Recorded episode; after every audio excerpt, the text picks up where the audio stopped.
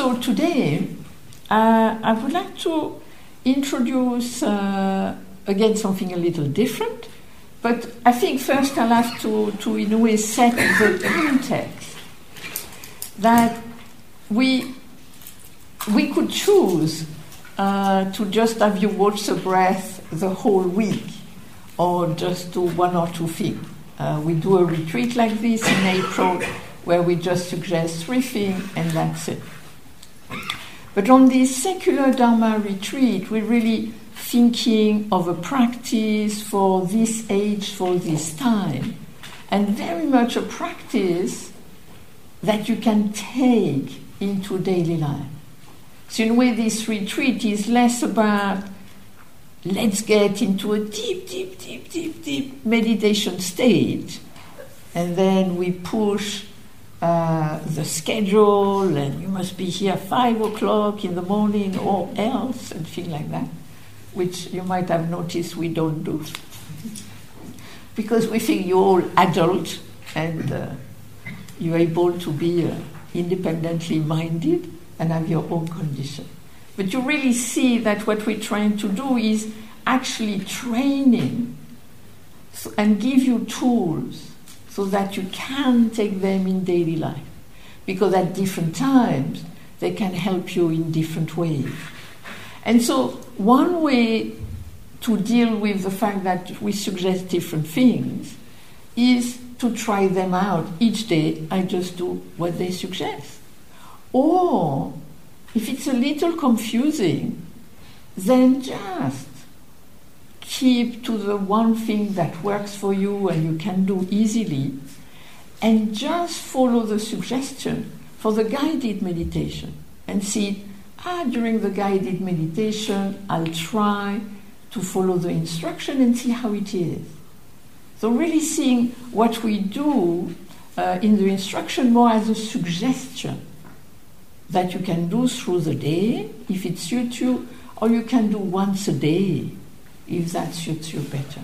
And at the same time, trusting a little what seemed to help me to bring stability, to bring openness, which is what is important, as no method in itself is sacred in any way.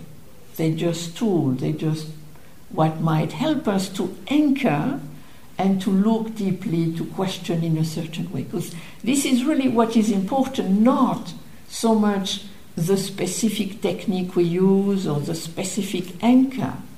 It's more the fact that you can anchor to a certain degree and you can kind of look deeply or question to a certain degree with whatever method or object you choose.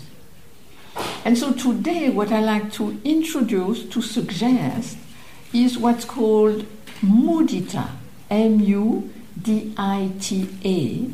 And basically you can translate it as, or transliterate it, approximative, meaning as appreciative joy and altruistic joy. And this is a type of practice, and some of you might know this type of practice as metta meditation. So M-E-T-T-A.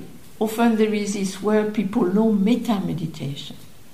And metta meditation is actually loving kindness meditation. Because there is a set of practice where you try to cultivate a certain quality. And there are 4 qualities. The first one is loving kindness, second one compassion, third one joy, fourth one equanimity. And so, in a way, what I think is very important to see that through these practices, of course, you can orient, cultivate those qualities, but it doesn't mean that you're not cultivating those qualities doing something else. This is a very important point. Personally, I feel we can cultivate mindfulness directly or indirectly. We can cultivate those qualities, loving kindness, compassion, joy, equanimity, directly or indirectly. So this is not the only way to cultivate compassion. This is not the only way to cultivate kindness. This is not the only way to cultivate joy. But it can be one way. It can be one method which suits some people and again might not suit others. Like with the breath, if you are an asthmatic, I might not recommend it unless it really works for you. And listening could be better. Listening, if you have tinnitus, not so good, such a good idea in a silent place. Might be okay outside if there are sounds. The questioning, some people love it, and some people sit there thinking, why am I asking this stupid question? Good point. You know, if it's not useful, do something else. I mean, nothing is kind of sacred or special. So each has a little angle which might suit you or not. With this type of practice, that is loving kindness or any other, the way it works, in a way it's kind of like there is two mechanisms with it. One is that you introduce phrases. So generally with the loving kindness meditation, metta meditation, the phrases are, may I be happy, may you be happy, may I be at peace, may you be at peace, may I be safe, may you be safe. And so you just kind of in a way repeat the sentences. And so people can see these practices again in different ways. Personally, the way I see those practices is by using phrases as a means to anchor. It works a little bit like the questioning. You come back to the question, you come back to the phrases, you come back to the breath. Same thing. You get an anchor and you come back to it. It does the same function. But it is true that if you use words, sometimes it can be like an antidote to having lots of thought. So one thought and then the other thought are not so powerful. At the same time, I am aware that some people are saying, may you be happy, may I be happy. It feels a little artificial. And then the phrases don't work for them. So that's for you to see if the phrases works or not. But personally, I see also this kind of practice as a kind of a questioning practice, as a looking deeply practice. Because before you bring the category of people, because generally you do it toward yourself, toward people in the room, lives outside the room, then some people you like, some people you are indifferent, and some people you have a little problem with. And then you cover different relationships, you could say. And so you introduce the people either by saying their name or by bringing their image. But personally, I think what we need to start with is with bringing somebody to mind, that it be yourself or other. Can I bring the person to mind looking beyond what I like about them or dislike about them, what I think about them, and connected in the moment I bring them to the human being who is alive, who is breathing, whose life rest upon a single breath, and then wishing that human being well. So today I would like to suggest appreciative joy, altruistic joy, because I think it's an interesting practice and people are really used to the loving kindness, so this is one which is less covered. And so each of the quality is seen as an antidote. And in a way, the antidote, appreciative joy, is an antidote to envy, what I would call negative comparing. They have everything, I have nothing. You know, often we see what we don't have.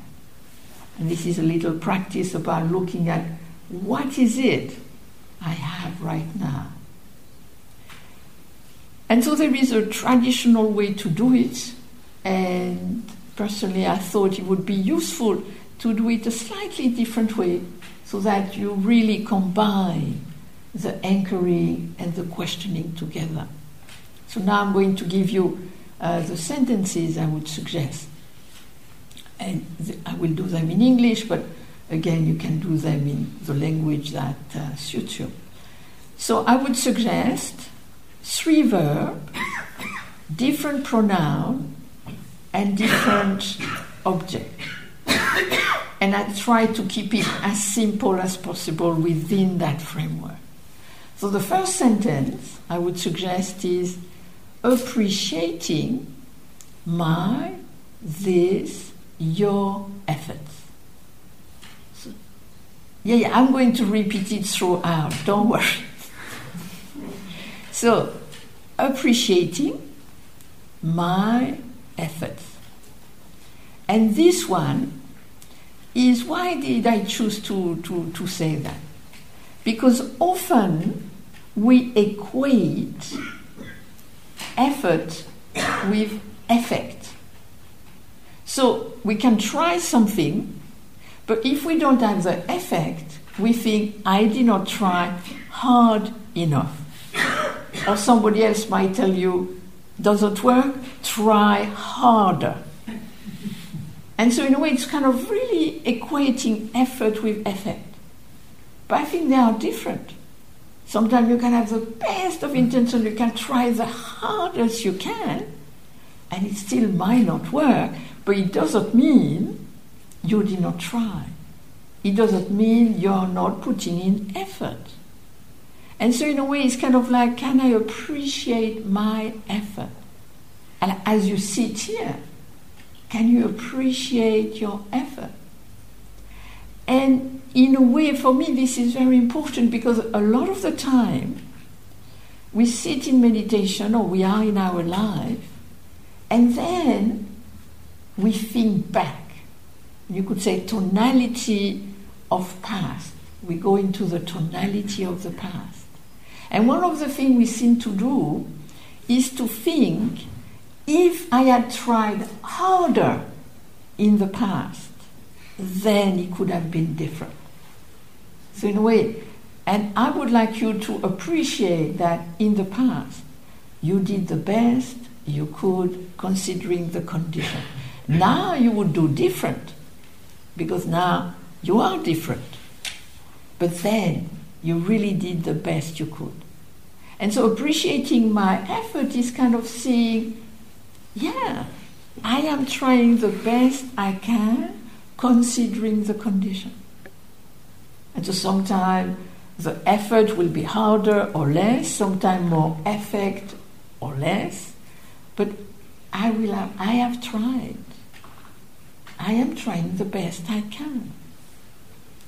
Then the little change with the pronoun is to just play around with my effort and this effort.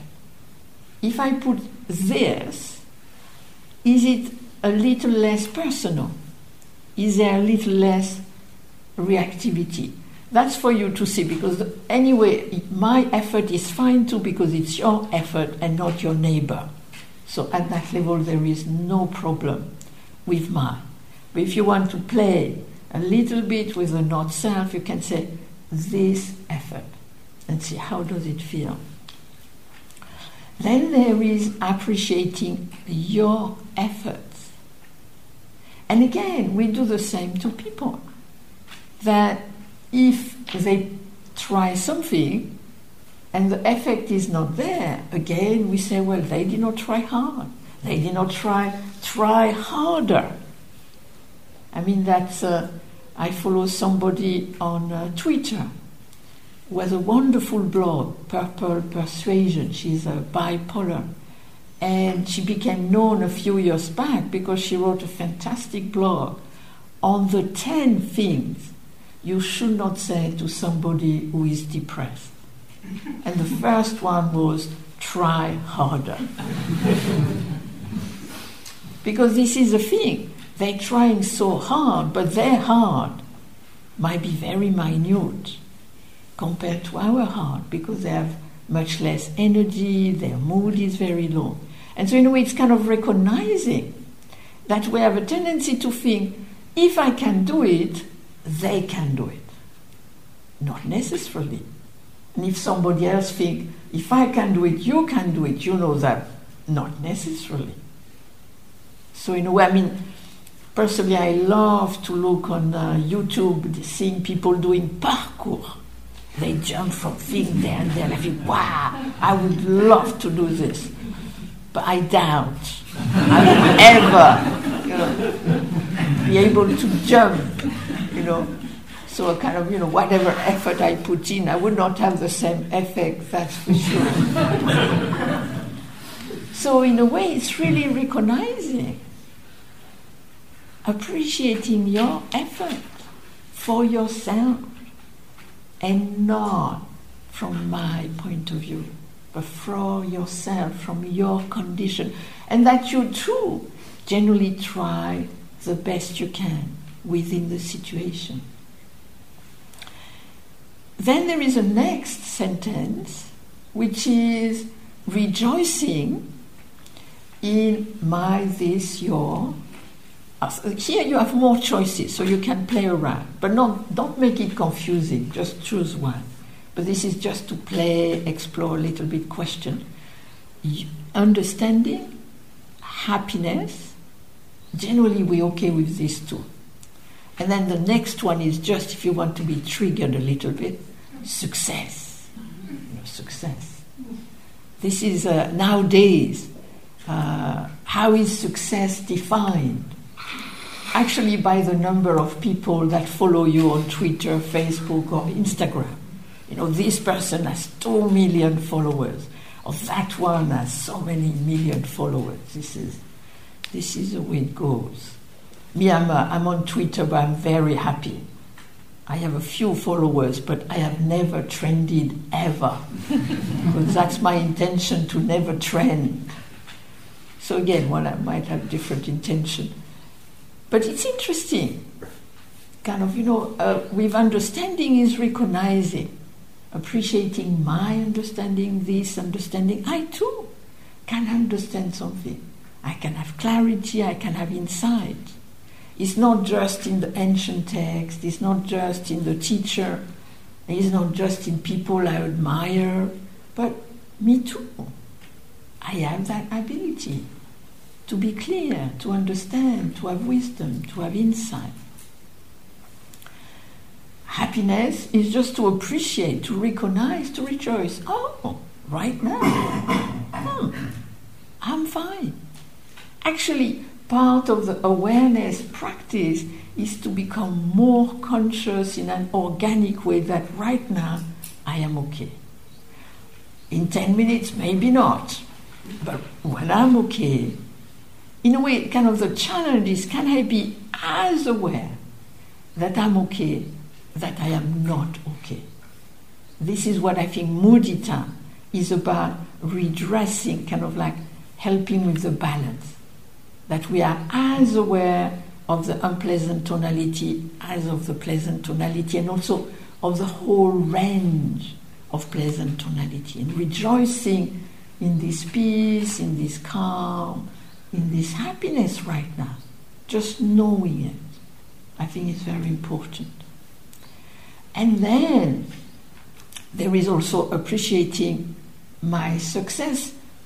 I mean, you can rejoice if you have millions of followers, but maybe more like rejoicing in your ability to do something well.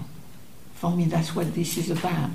The fact that, yes, I can be successful in the eyes of others, but I can be successful in my own eye, that I can do a good job. And I am able to do that, to appreciate it. This is interesting.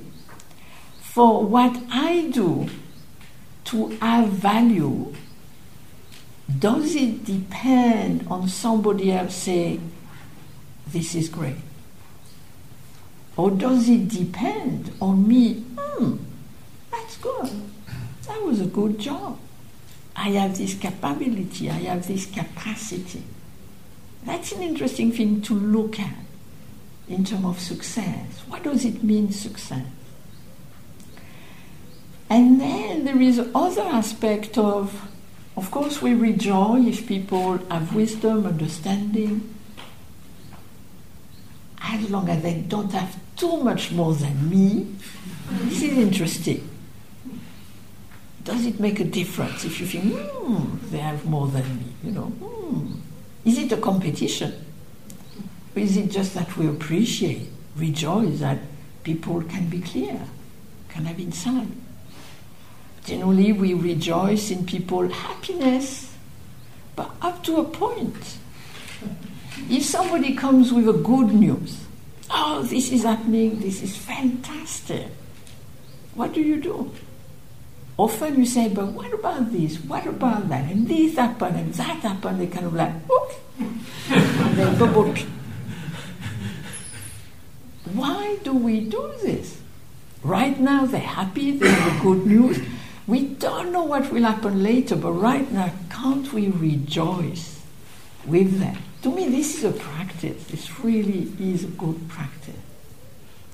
And in terms of success, it's interesting that if somebody seemed to have more success than me, is it taking away from me? Because often you have the feeling if they have a quarter, and you can still have the three-quarter of it, but they still take away something from it. It's interesting. Generally not.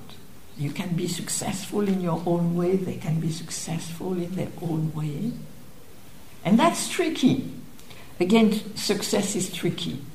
Is it success for myself, of a job well done, or is it success in the eyes of others? And that's why I think that the jobs that depend on other evaluation, like being an artist, like many different, certain jobs have it less, but other jobs have it big. That unless I am valued for other, I don't have food on my table. My brother-in-law used to be a poor artist in a garret 35 years ago. Now he's moved up the rank. But I was so aware of that, that you can do something good, but if nobody else values it, and you need to sell it, what happens? This is interesting in terms of success. But still, can we appreciate other success? But here, can I be very careful here? Here it doesn't mean success of nasty people doing nasty things. It means success in terms of a job well done which does not cause harm. So let's be clear here. And then the last one is being grateful for our existence.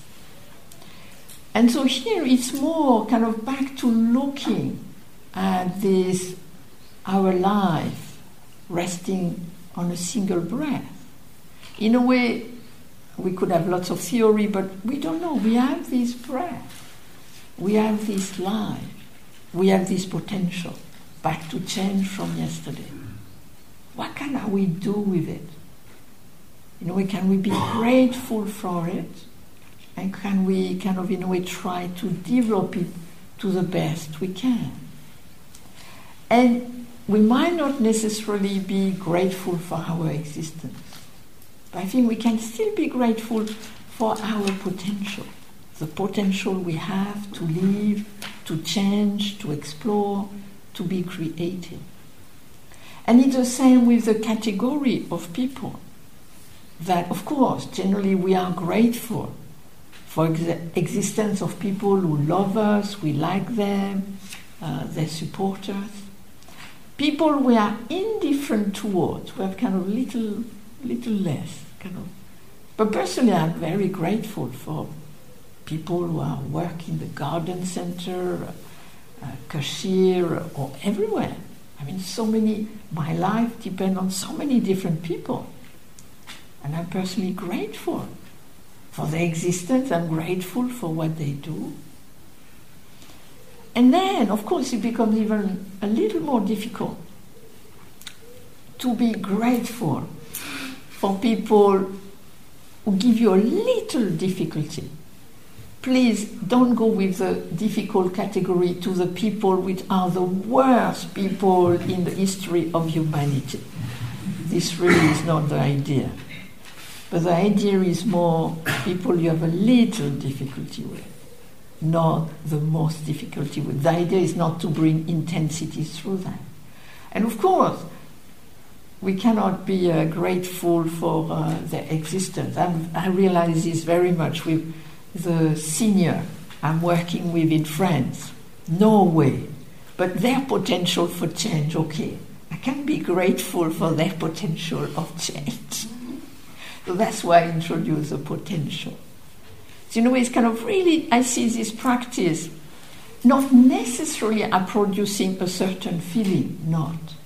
But really seeing this practice as an orientation, very much an orientation toward appreciation, rejoicing, gratitude. And then also see this practice as kind of slightly questioning the automatic reaction we might have, certain reactivity we might have toward ourselves, toward others. I see that shifting it a little. Then, just to finish with, and you'll see during the guided meditation this afternoon, I would suggest to do this actually in three different ways. I know I am multi-choice plus. But this is because I see a retreat as an opportunity to explore. What can work for me better? So for some people, just to recite the sentences might be very good. In terms of anchoring, you come back to the sentences and it really works in terms of anchoring. Or what you can do is more to combine it with a mindfulness exercise. What is it I can appreciate right now? Just be with that. A little like Thich Nhat Hanh does. Appreciate that I can hear, I can see, I have a breath, I have a body. So you could still do the breath, anchoring in the breath, and appreciating you breathe. Or you could do the body meditation and appreciating there is this body. Or you could be listening to the sound and appreciating, I hear sound. So many things of that nature. Same with thought. You have lots of thought. Appreciating your brain is working. Possibly a little overworking, but it's working. Electricity is doing its thing in there. Or you could connect to the quality. How does it feel when we appreciate something? How does it feel when we feel joyful? How does it feel when we experience gratitude? So it's kind of like orienting toward that. Seeing that at times we feel all these different things. And generally, they bring a little something to our experience. So in a way, today exploring, if you want to explore the theme, if it speaks to you, to see you can explore it in different ways, either using the sentences, either in the mindfulness, either in the orientation. So, and also the phrases are on the board. Thank you for listening. To learn how you can support the teachers and Dharmaseed, please visit dharmaseed.org/donate.